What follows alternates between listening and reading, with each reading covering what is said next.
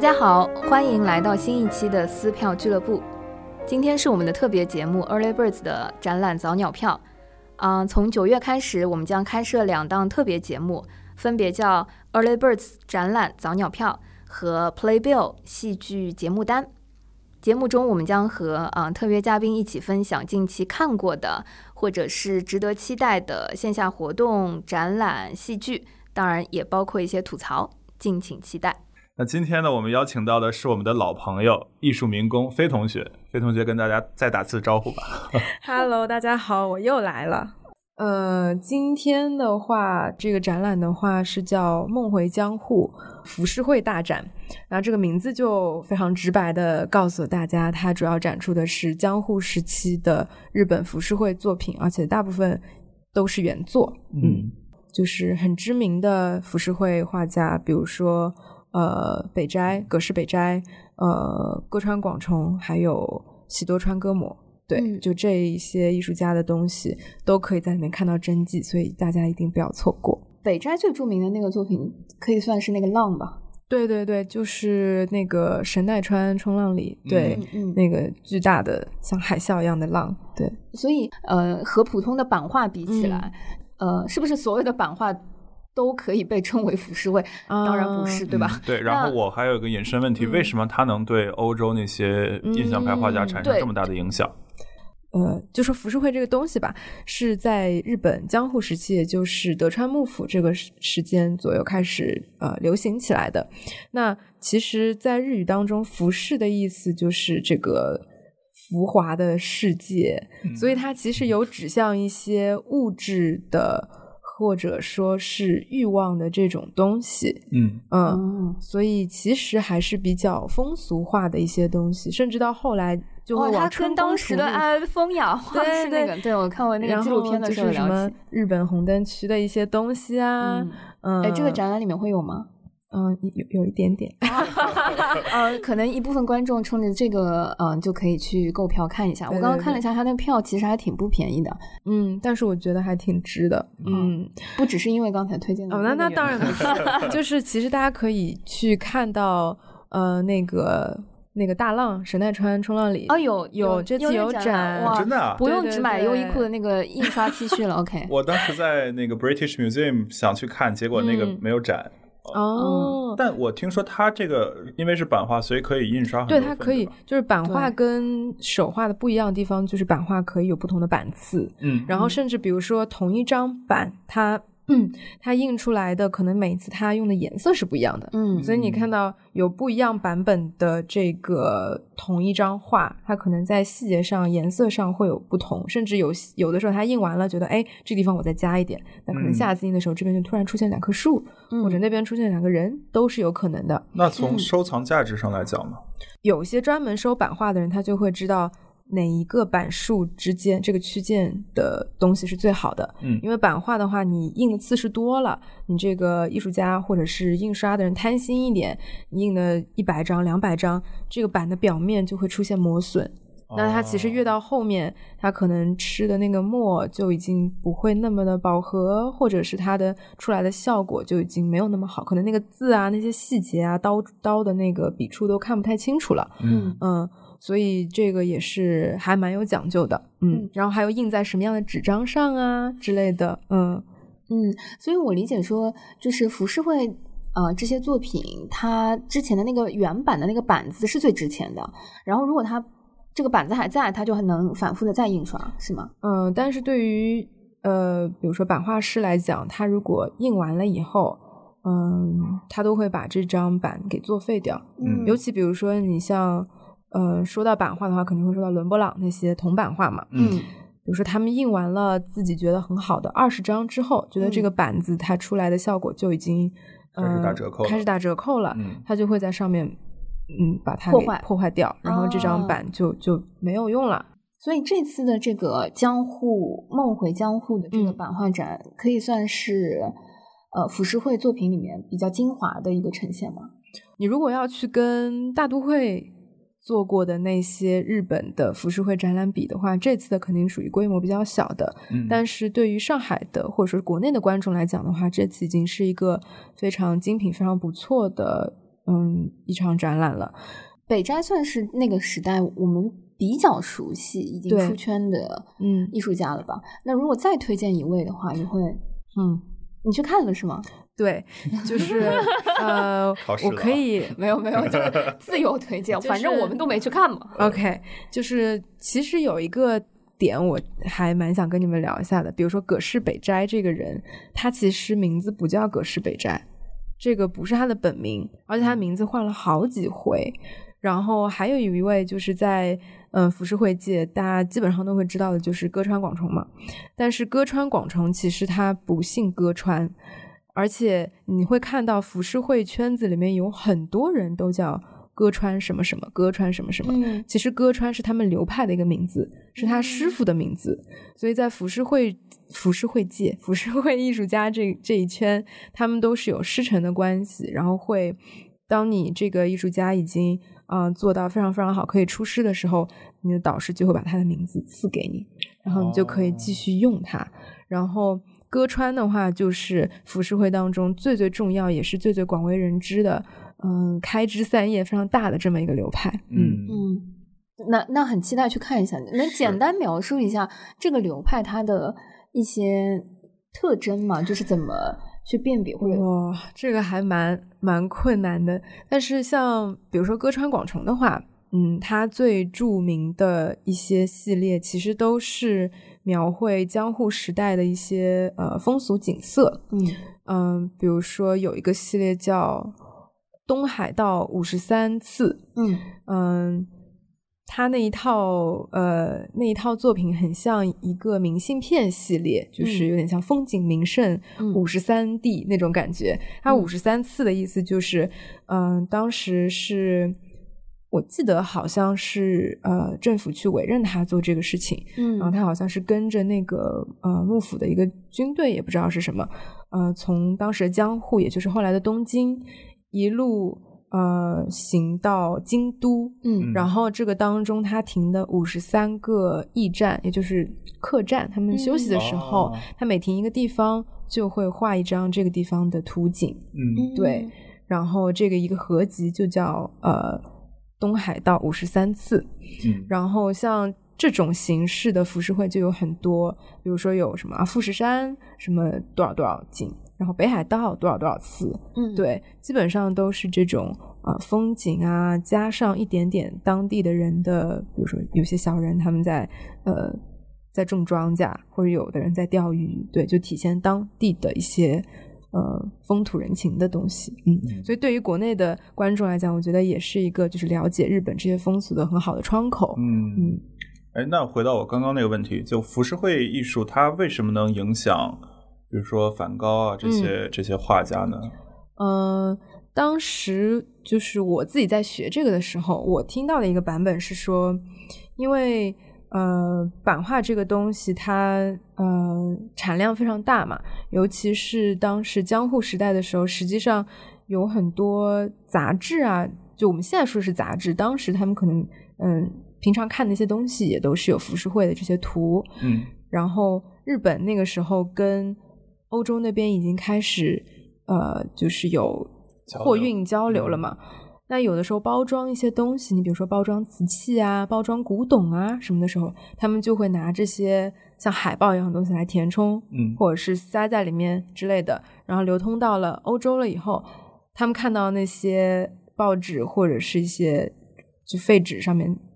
就这些图像，觉得很有意思，他们觉得这个嗯。是跟着一些呃那个亚洲的古董一块来的，或者说只是一些货物跟着一块来的，然后慢慢慢就影响到了那边的呃一些艺术家，他们可能看到这些东西，会觉得哦这些笔触跟我们用的笔触特别不一样，嗯用的颜色、用的色彩，然后还有就是透视的关系，因为浮世绘是非常平面的嘛，嗯。嗯、那个时候欧洲的主流其实还是非常讲讲究那个透视关系，有一个纵深感的，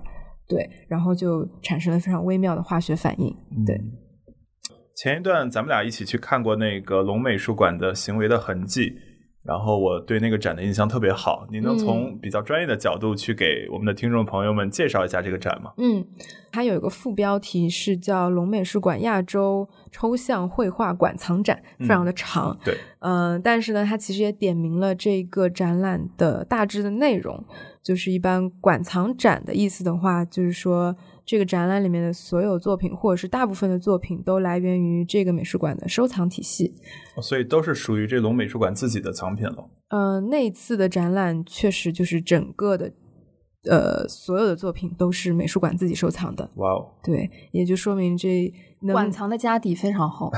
对对对，就说明这个美术馆它自己的这个实力还是非常雄厚的。嗯，这个展览的话，主要是梳理了就是亚洲，嗯。中日韩三个国家从八七八十年代的时候开始掀起的一股就是抽象绘画的风潮。嗯嗯，对，就是这个展览我也去看了，然后呃，我印象比较深的是呃，有一个作品是山本博司的一个呃摄影作品。对对，而且这个摄影作品是在整个场馆的，我记得第一个展厅大概在。呃，比较早期的第五、第六幅画这样子，我好像是第四张，就是对，呃，我我其实印象很深，有两个点啊。第一个是因为，呃，一般来说看展，我可能呃更多或者说习惯于看的是一个时间脉络啊，比如说它从什么时间到什么时代等等往下走。所以当一个展览，嗯，在第一个展厅第四幅作品就出现一个摄影作品的时候，就会觉得有一点。突兀，大家也不是说突兀，就会觉得说，哎，他为什么要放在这里？对，嗯。然后第二个是看到他旁边的那个文字介绍的时候，就刚开始看那个作品是一个北极熊躺在，呃，看上去躺在那个南极的那个地上，然后北极熊躺在南极的地上，对，你看暴露了小友老师的这个地理常识的匮乏啊。那呃，我让我看一下他这描述啊。它标题叫做北极熊，好，那它应该就是一头北极熊，躺在了呃雪地上，这样好很多了吧？嗯，然后旁边躺着一个呃死掉的企鹅，嗯我当时就觉得说这个画很逼真，就想说哇，这摄影师好辛苦，跑到那边拍了那个抓到了珍贵的这个影像，然后看了旁边的那个文字介绍，才发现说是七四年这个。呃，一九七四年的时候，嗯，呃，山本博斯是在一个呃博物馆，对，然后拍美国的自然博物馆，对，啊，拍的标本，对，然后我当时就惊了，所以就是不知道从你们专业的这个视角，这个作品它到底在讲什么，然后为什么可能在呃展览的这个部分放在前面？嗯，其实呃，展览的话不一定是要按照时间线。嗯，来这样一一排列的嘛，他也可以通过一个故事线，或者是他想要去呃阐明的一个呃一个历史背景这样的角度。所以我当时就是觉得这张作品放在这个位置的话，嗯，它其实是在概括当时呃摄影这个媒介对于呃抽象绘画的产生的影响。对，因为在摄影出现之前的话，绘画其实非常主要的目的就是模仿真实，对吧？模仿现实。嗯，然后当摄影这个媒介出现，摄像机还有其他更多的呃表现形式，你比如说呃行为艺术啊、装置艺术啊等等这些东西出现的时候，那绘画应该往什么方向走，就成了当时一个非常重要的问题。然后它当中就作品旁边介绍也有。带出一个有点像双关的感觉嘛？那个北极熊不是看着一只死掉的企鹅吗？然后，呃，其实当时也有一个非常盛行的观点，就是绘画已经死亡了。嗯嗯，因为有其他的媒介出现，然后 它它的出现意味着绘画已经死亡，就是说传统的绘画好像已经死掉了。嗯，所以当时出现的这些抽象绘画，嗯，是非常反叛的，嗯，非常反传统的东西，就是。有点像触底重生的那种感觉。那我印象很深，结合大卫老师刚刚说的，就是第一个展厅前面的三幅画都是以女性为主的一个呃女性身体的描绘。嗯，同样一个主题，三个不同的艺术家用呃三种视角去表现它。然后第四幅出现了一个影像作品，说影像摄摄像机。照相机的出现，嗯嗯嗯，一定程度上可能呃预示着或者说绘画这个形式要开始变，然后后面开始看到的那些作品就比较偏抽象，比如色块啊，对啊，就是什么放飞自我，喷那个，我感觉就是我也会画的那种什么，哎哎，就这么说嘛，对吧？就是啊，颜料啊什么在上面喷涂等等。哦，那你这么一说，我觉得整个展厅就看起来就感觉连贯了。对我当时的感受就是头四幅画就是一个非常好的引子。把那近一百年的呃，可也可能也没有，就那几十年的历史 浓缩在这四幅画里。嗯，然后从这个照相技术进入美术馆那一刻起，人类就要开始思考一些照相机所无法胜任的美术了，那就是。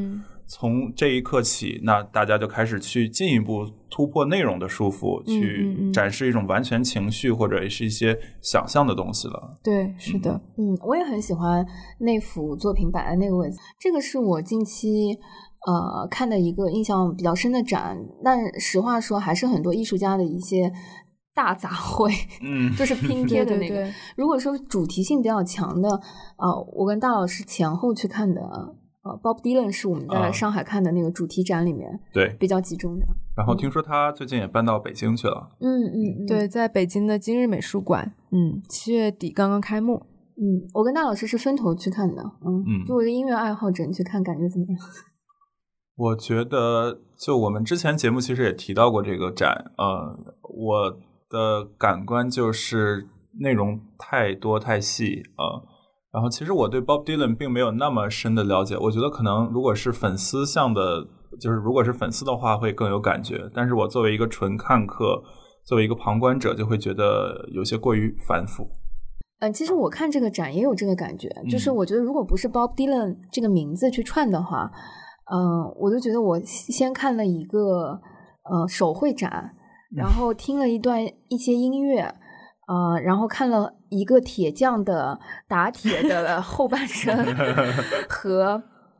呃一些 MV 和手稿，啊，然后最后巨幅油画，我觉得基本上涵盖了我在上海看那个 Bob Dylan 展的时候的那个整整个的体验，一个动线出来了。对，而且你知道，在上海的时候，他展的那个地方是在呃艺仓，对艺仓，然后一层一层。我上一次在艺仓艺仓看展的时候是那个 Paul Smith 的。呃，一个品牌展，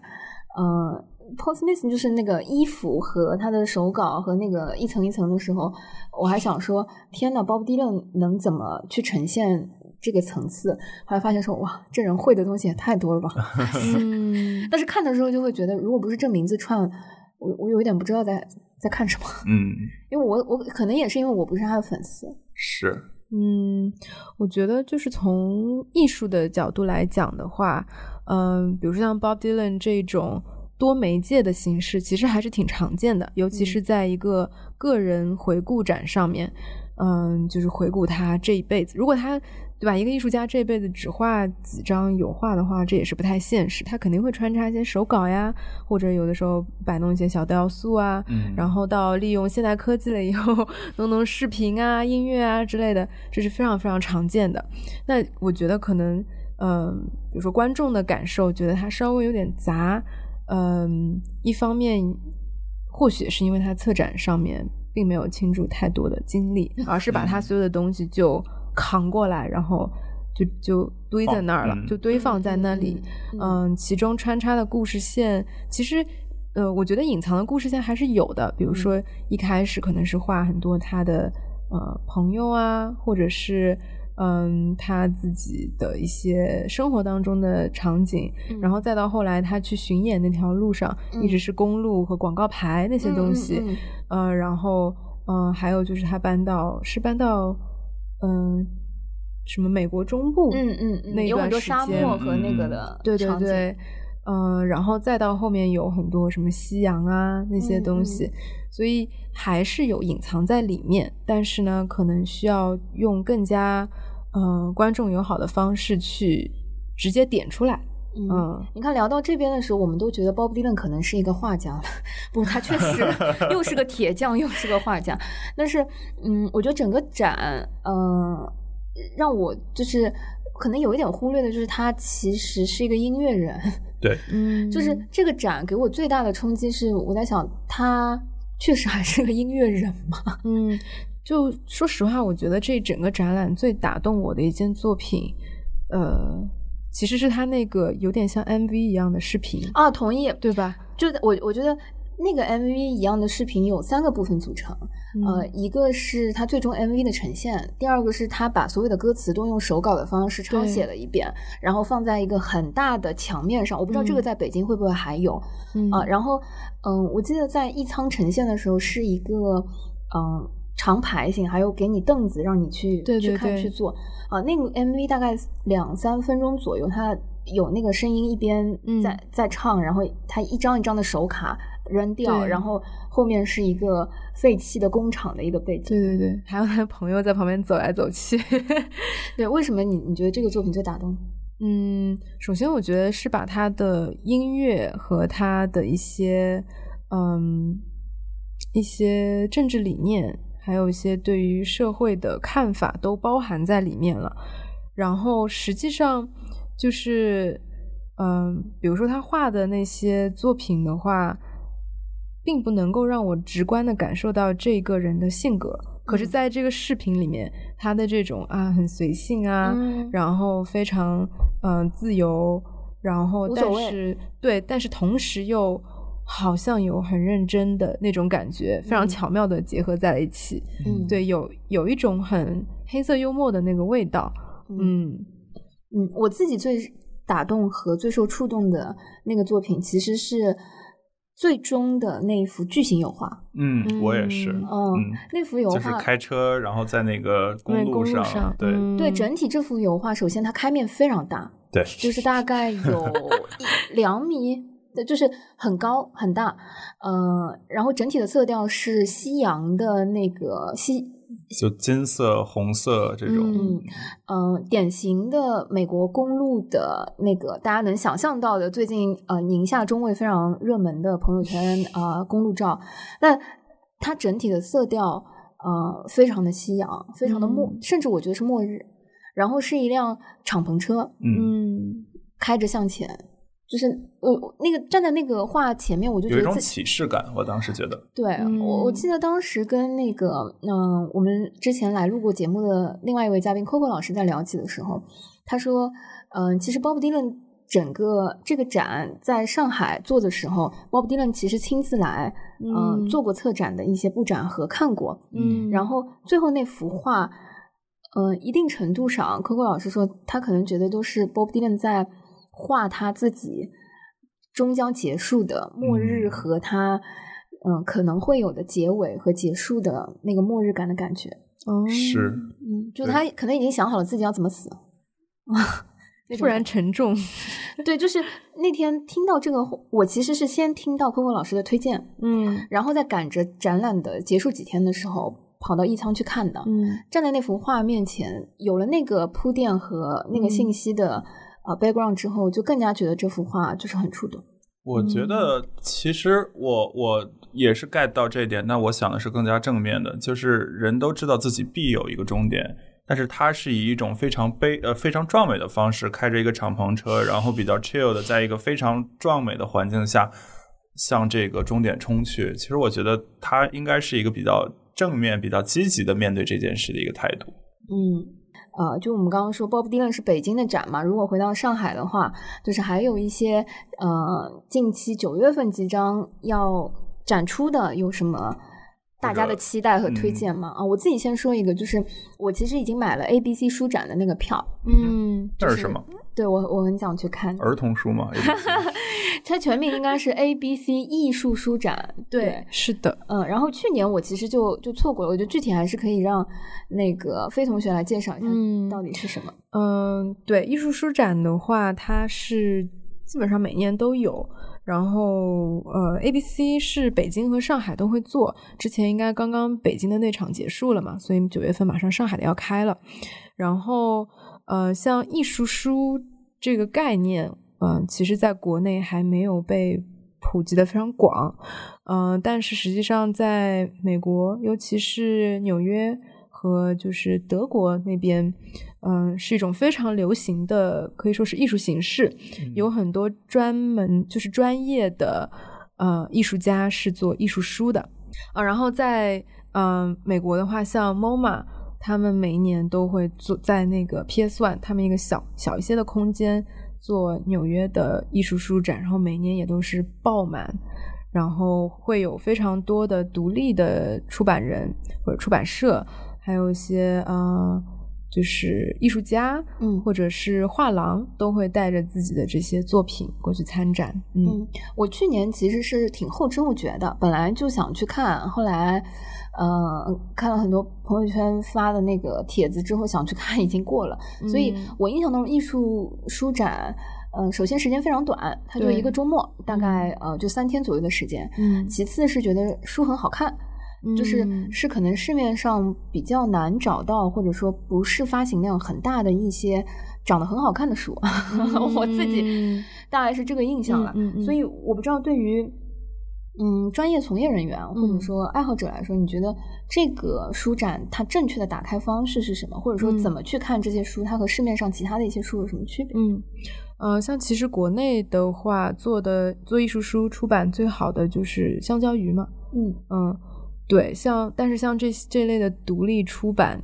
呃，因为它受众不是特别广，嗯，所以其实在国内的生存还挺困难，可以说是非常艰难。嗯嗯，其实我还挺挺挺震惊的，就是身边有不是艺术行业的朋友会特别。嗯，希望看到这一类东西，然后也非常开心，说 慢慢的这个市场，慢慢的这个市场，希望它能好起来，对吧？就是你知道，就是艺术书，其实啊，我觉得在国外很常见，但是最大的印象就是贵，然后重，啊，然后哎，等一下，那个画册，艺术书和画册是两个范畴，是，嗯嗯，因为在英文当中的话，其实，OK，我们之前说艺术书应该也算是。说说的不太对，它最准确的名字应该叫艺术家书。嗯嗯，艺术家书翻成英文就是 artist book。嗯，它跟 art book 是不一样的。嗯，就是我们说的艺术书的话，都是 catalog，就是图录啊，或者是那种正儿八经的书。嗯，画册。但是 artist book 实际上是一个艺术作品。嗯嗯，然后它是其实是有收藏价值的。嗯，我可以理解为，对于小白来说，这个书展就是跟艺术相关的一些书的各种形式和各种呈现方式的集合。对，差差不多是这样。是的，是的。嗯，明白。所以你你说比较好奇，为什么嗯，可能非从业人员会想去看？啊，我最大的感受，其实它跟看一个展览，它跟。呃，我觉得看一个电影或者说看一个戏剧，本质上对我来说没有什么区别。嗯，就是它就是看一些创意被不同的载体和不同的形式怎么样表达和呈现出来。嗯，尤其是呃，当看展览的时候，可能还需要啊很多的注解和背景知识。我觉得逛这种类似这种书展的时候，我会更轻松。对，我会觉得说，就是在看当下什么事情在发生，然后啊，当下有哪些新鲜的 idea，或者说新鲜的表达方式会刺激到我。嗯嗯，然后它也很便宜，五十块钱。然后实际上，比如说我一般自己去这种呃艺术书展的时候。就一般不是会有很多很多摊位嘛，嗯，尤其在纽约或者是其他地方的时候，可能你一天两天真的是看不完所有的摊位和所有的书的，嗯，我就会先进去全部都搂一眼，嗯，然后大概找准几个我看的特别顺眼的 booth，嗯，然后或者是那个摊主看着非常的顺眼，然后我就会花剩下来的时间就专门盯着这几个摊位去看他们这边带来的所有的东西，然后跟摊主有非常深入的交流，嗯，让他推荐你。嗯，可能你会喜欢其他的一些什么书啊，之类之类的。告诉你可以告诉他，你比如说这这边翻的几本，你说我最喜欢这本，他说哦，那你可能也会喜欢那个摊的那个东西，然后你就能找到跟你气质很相近的。这么一些人或者有趣的书，嗯，线下人肉的大数据联想，对对对，这个就很像逛黑胶店，就啊，对，有那种感觉，是的，是的，你会和店主有比较高强度的这种互动，对对对，甚至有的时候艺术家就坐在那儿，然后你可以问问他，哎，你有没有现在在做的东西啊？有没有手稿啊？然后反正就聊起来了，嗯嗯，对，感觉这个书展也非常适合打开了，但是我只买了半天的票，看来 专业和不专业就这么给区别开了。嗯，那既然聊到书展，最最近这个双年展还有什么？活动吗？今年的话，呃，说上海双年展对吧？嗯，P.S. 还会办吗的话，今年应该还是会办的，因为是十一月份开始嘛。那应该都进不来吧？呃，上海双年展的话，就要看他们展的是什么东西了。如果大部分都是海外的话，可能就会需要做调整。嗯嗯，像现在国内有很多展览都开始就是调换成本土的艺术家呀。嗯，其实说实话，我觉得这对国内的很多艺术家是一个好的机会。对，因为原来都过度的，我觉得是太过度的关注在西方的那些东西上了。嗯嗯，就是那些文保票房的东西，然后反而忽略了很多国内的新兴的力量。嗯，对，然后上海双年展今年开始之前，从七月底就开始展的是呃历届双年展的文献和作品作品展，呃作作品集。嗯、啊，所所以是做成了一个回顾的这样的一个展览。嗯、就是对，是一个这种回顾性质的东西。嗯然后我自己个人是非常感兴趣的，因为之前的嗯很长一段时间都不在上海嘛，嗯所以就没有关注到这些。这嗯也有尝试网上去找，但是这些档案是很难搜到的。嗯，所以当他们这次集中的展出来的时候，嗯，对于对这个话题很感兴趣的朋友，我觉得是值得去一看的。嗯嗯，不过不过我看最近很火的是龙美，他在展一个这个迪奥的一个特展。我之前在巴黎其实还蛮常见这种呃大牌在一些比如说大皇宫啊，或者是一些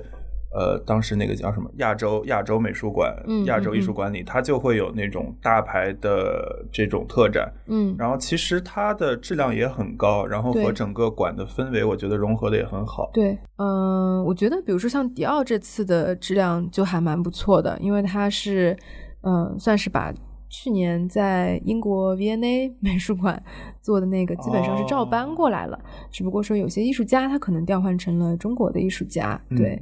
嗯、那些古董服饰啊，什么呃品牌的一些文化的故事啊，都还是挺值得一看的。嗯尤其是呃，我觉得国内的许多时尚品牌吧，可以去学习一下如嗯何做 branding，、如何讲品牌的故事，然后去设立一个品牌文化的基调，这个是非常非常重要的。嗯。那是不是可以理解，就是这种大牌去做 branding 的形式，甚至是做成特展的形式，在国外已经比较流行了，在中国其实刚刚起步，未来会有越来越多。嗯，对，其实也是因为国内的美术馆它本身出现的时间也不长，嗯然后当他们意识到说，哦，原来还有这种操作的时候，呃，这两年其实我们也可以感觉到，就上海很多的美术馆都做过了类似的呃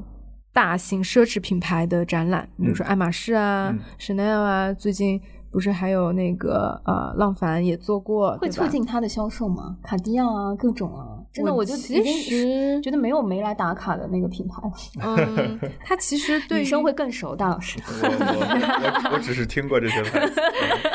Nike 之前也做过了一个，对 对，就是我觉得它并不是直接的促进就是消费，但是它一定是对呃，比如说它的客户群体的这个呃粘性会提高，而且就是它这个品牌在整一个嗯，就是时尚历史。这个算是可以留下名字，你比如说 Coco Chanel 对吧？他的那个个人的经历和他整个品牌的调性是非常非常符合的，他能够完整的建立起一个故事线，甚至还拍电影啊什么之类的，其实都是为了让这个品牌的底蕴更加深厚。嗯，而不是说呃立竿见影的去做一些短平快的促销的事情。嗯，我觉得光是 Chanel 的主题展，过去几年都看过两三个不同的呈现方式了。嗯对，嗯 真的就是不好意思，我的盲区。大老师为什么笑？没有，就是啊、呃当然，我觉得每次的呈现方式啊、呃都不太一样，包括卡地亚珠宝展，就是我包括在北京的故宫都看过，然后在上海这边也也呈现过。嗯一方面觉得东西确实很很漂亮，很美好，就是呃，我觉得奢侈品在这个时代，呃，之所以有这样的积淀和品牌的效应，确实是有它背后的实力和它的呃，就是好 好看、美好，嗯呃，在的。然后。嗯同时做到呃更高端之后，它确实也有它的艺术性在。毕竟它有更多的资源，可以集齐更多的创作者、艺术家在一起。嗯，呃，最最重要的是，我觉得它嗯有了这个时间的积累之后，和当时的历史环境、和当时的一些名人故事、皇家名媛等等结合在一起。呃，整个这些展看下来，作为女生来说，我觉得一定程度会对品牌有更强的认知，对，是的，和这种归属感。的，而且我觉得，就从品牌的角度来讲，它的影响力也会扩大。嗯，它不只是卖的是一个服饰了，而是有更多的一种内在精神、时代精神的这种感觉。甚至我觉得，现在有很多品牌都会往呃，比如说可持续性发展。这个话题上走，是因为他们希望给品牌的形象上增加一种就是社会责任感。嗯我觉得这个也是国内很多品牌就值得他们去学习的。但我每次去看这个展，我自己压力都很大。就实话说，比如去看那个什么 Bob Dylan 啊，或者说看。嗯，其他的一些展览，我都觉得随便怎么穿都可以。但凡去看 这些奢侈品的品牌展，我就觉得说啊，真的是今天又是去嗯，就是看小姐姐们漂亮的拍照，然后今天应该我听到的反馈是都穿着那些大牌的服装去看，否则都不好意思进场。就是其实压力很大，对，比如说像迪奥这次的展览，现在就造成一个现象，是说你进去看买家秀是吧？对，基本上就是买家秀。然后在那个门口，龙美术馆门口不是有一个像广场一样的嘛？啊，全都是就是一个漂漂亮亮的小姐姐，后面跟着一整个团队，就是乌泱泱的设计师、化妆师，然后推着那个行李箱都是衣服，然后往那边走，就非常的。我不会去看这个展。啊，对，就还还挺，我觉得这样子其实也会影响到观众的呃。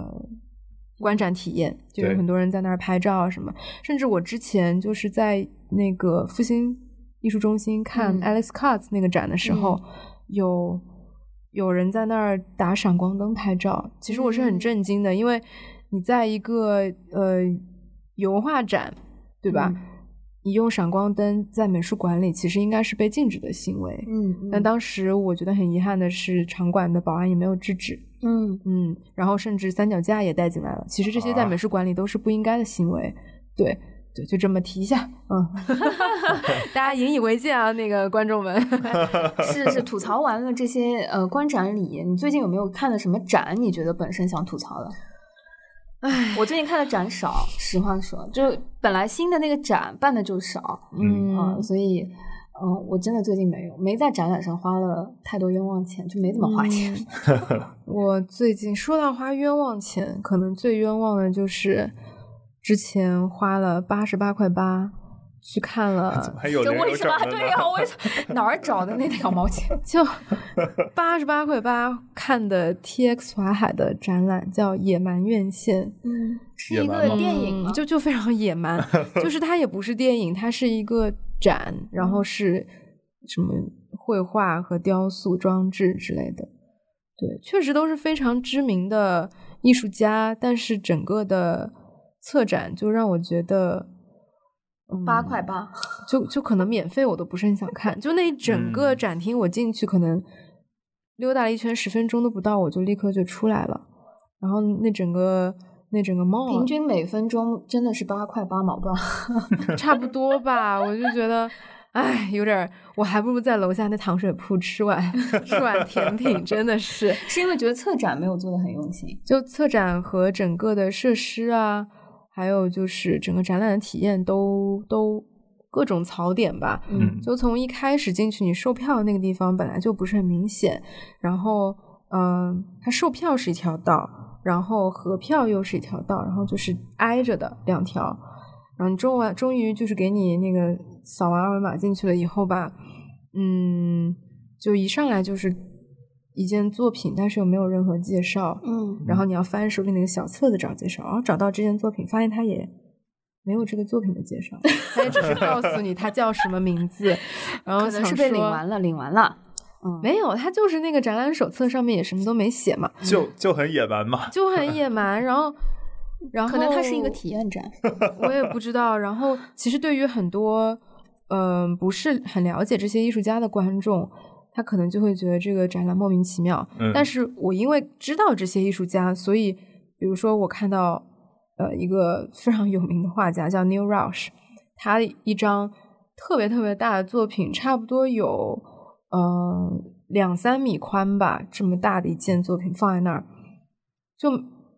就好像是一个不知名的艺术家一张习作哦扔在那里一样的感觉。然后甚至我都感觉那个场馆的湿度温度没有达到标准，嗯我就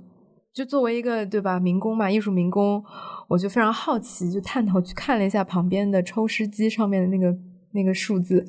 发现展厅的湿度是百分之七十五。但是一个美术馆里面就展这种级别的作品，应该达到的是百分之五十到五十五的湿度，哦百分之七十五真的太高了。嗯，然后温度给我的感觉最起码已经到三十度。那天我穿这件吊带衫和短裤，我还觉得热。对，那哦，不是，它太热了，你知道吗？就是你在说什么？就最起码我脑海里浮现出了画面，对不起。最起码得有三十度。然后，但是其实对于这有这种类型的作品，它那个还是纸质的作品，嗯那你应该要控制在非常严格的，对吧？二十四到二十六度。嗯，呃，这这对艺术家也是一个尊重。对，嗯，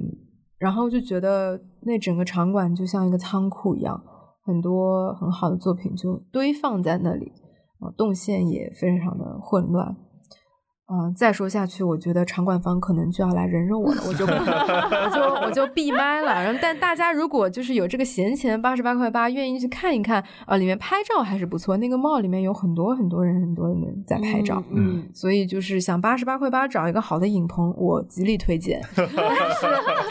但是很划算的，对大家是没租过影棚是不知道啊。但是如果是想八十八块八去认真的看个展，学习点东西的话，我觉得那还是去 OCAT 吧。嗯，对，那还有吗？像我前一段听说油罐有一个什么展，然后展品还没到就已经开始卖票了。对，就是那个展览，我也觉得挺神奇的。就我也不知道是怎么了，最近可能运输确实遇到了很多困难吧。嗯嗯，对吧？美术馆里确实有很多呃，因为航班 cancel 啊，或者是呃，就是呃成本上涨啊等等的原因，导致这个运输困难。所以像油罐，我也听说就是作品没有到齐，对吧？就嗯开幕了。其实这样的行为的话，我我个人是觉得影响不是特别好。嗯，嗯，就这种事儿常发生吗？嗯，其实因为各种意外的原因会会发生这种事情。那一般惯常的操作的话，就是延期嘛，对吧？你就发一个嗯延迟开幕的公告嘛。当然，这个可能也会涉及到一些成本，比如说你 opening 的那个活动就要嗯往后延啊，或者那个嘉宾的机票、酒店就要改期啊，等等，就会有一些麻烦的事情要处理。但是这个对于自己的，嗯，你这个机构形象的消耗是最小的，嗯嗯，就看你觉得这值你的面子值不值这个钱了，对吧？嗯，或者还有一个方式，我也看到有美术馆这样做的，就是说在你作品没有到齐呃之前，但是你原定的那个 open to public 的那个公众开放的时间，嗯这段时间之内，你也可以对公众开放，但是你就不收门票，嗯你就告诉观众说，这个我们还在布展当中，但是呢，现在是一个预展的状况，然后可能到我们作品全都到齐了以后，我们才正式的开始售票，或者你就打折嘛，对吧？嗯嗯，但是原价票，然后开张作品有没有到齐这种状况的话，呃，确实不太好。嗯，对，好的，好的，我觉得今天我们已经聊了很多那个呃九月份值嗯得看、不值得看、吐槽看过的那些展览了，然后嗯、呃疫情稍微好一些了。嗯，应该可以出来放风看展览了吧？然后我们我我其实个人是很期待十月和十一月的这个对固定栏目对对的。嗯因为十月、十一月，尤其是十一月的时候，上海正好会有，比如说双年展啊，或者是嗯西安艺博会、零二幺之类的艺博会，全部都开放的时候，所有的美术馆和画廊也都会卯足了劲把自己最好的展览 给放出来。嗯因为你想，那个艺博会期间或者双年展期间会有呃全国各地的，甚至世界各地的呃策展人或者藏家或者是从业人员集中到这里来，嗯，看这些大型活动嘛。那相应的美术馆就会想说，或者画廊就会觉得说，我要我要我要撑足这个门面，对，所以确实就。那个时候一定会是最好的东西，而且也有十一的那个黄金周嘛，对对对。好的，所以呃，不仅是我个人期待，如果大家有什么呃对于固定栏目的一些期待想法，包括说觉得。固定的这个栏目有什么呃新的这个建议，或者是啊加持的这个部分，也欢迎在 评论区留言。对啊，这样的话，我们可能下一期可以有一些增补或者说调整。然后这个固定栏目呢，之后我们每个月都会做。嗯，如果你有什么想要分享的展览，或者说想要听的，哎，这个展览是不是值得看，或者说正确的打开方式可以是怎么样的话，也可以给我们留言。嗯，好的，谢谢。所以今天非常谢谢飞同学给我们在 九月份的时候先打了个板，给了我们一些念想，然后熬到十月份。对，好的，好，那今天谢谢大家，谢谢。